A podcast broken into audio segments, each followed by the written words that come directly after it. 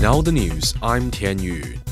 Chinese Premier Li Qiang had said that strengthened cooperation between China and Britain not only serves the fundamental interests of both sides, but also contributes to world peace and prosperity.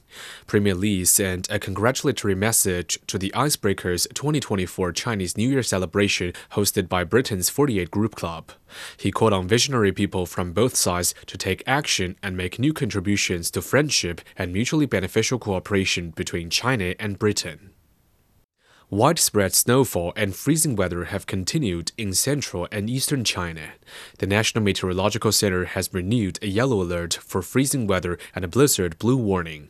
Dozens of highway toll stations have been shut down due to blizzards in Henan, Hubei, Anhui, Jiangsu, Guangzhou, and Shandong. Weather authorities say rain and snow will continue in southern parts of China until Wednesday. Freezing rain is also expected to continue in most parts of Hunan and southeastern Hubei.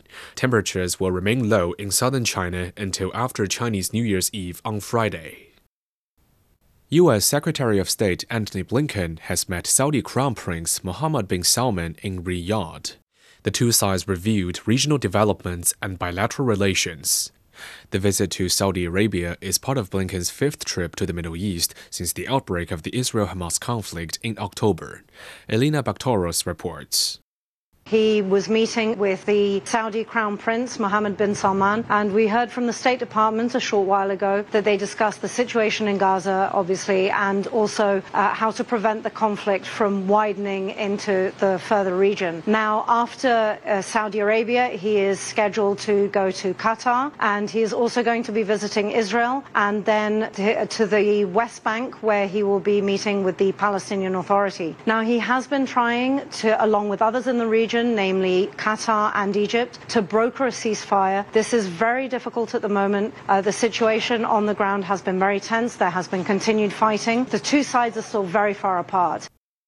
Heavy winds and strong rain, driven by a meteorological phenomenon called atmospheric river, are pummeling the U.S. state of California.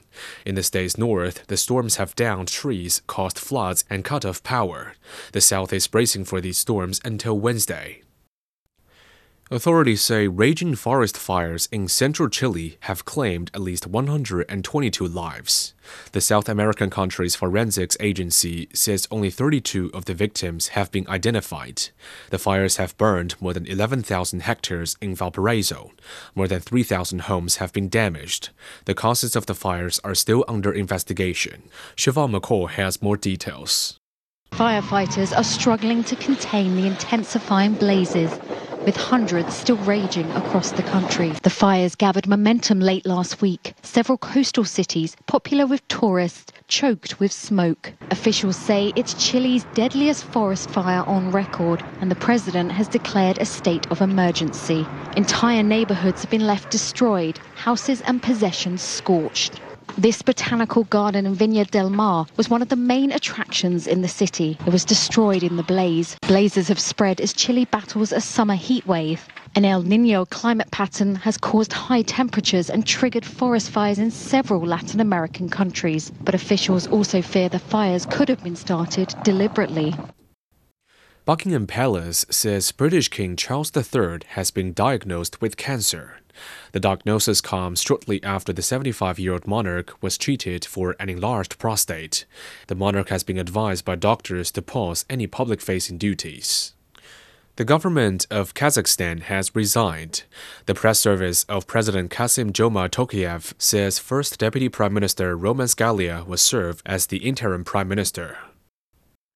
In sports, Chinese Olympic champion diver Quan Hongchan has secured her first individual world title.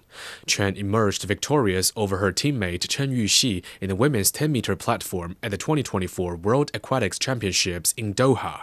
With this victory, Quan has claimed individual titles across the Olympics, Asian Games, and World Championships. And that's the news. I'm Tian Yu.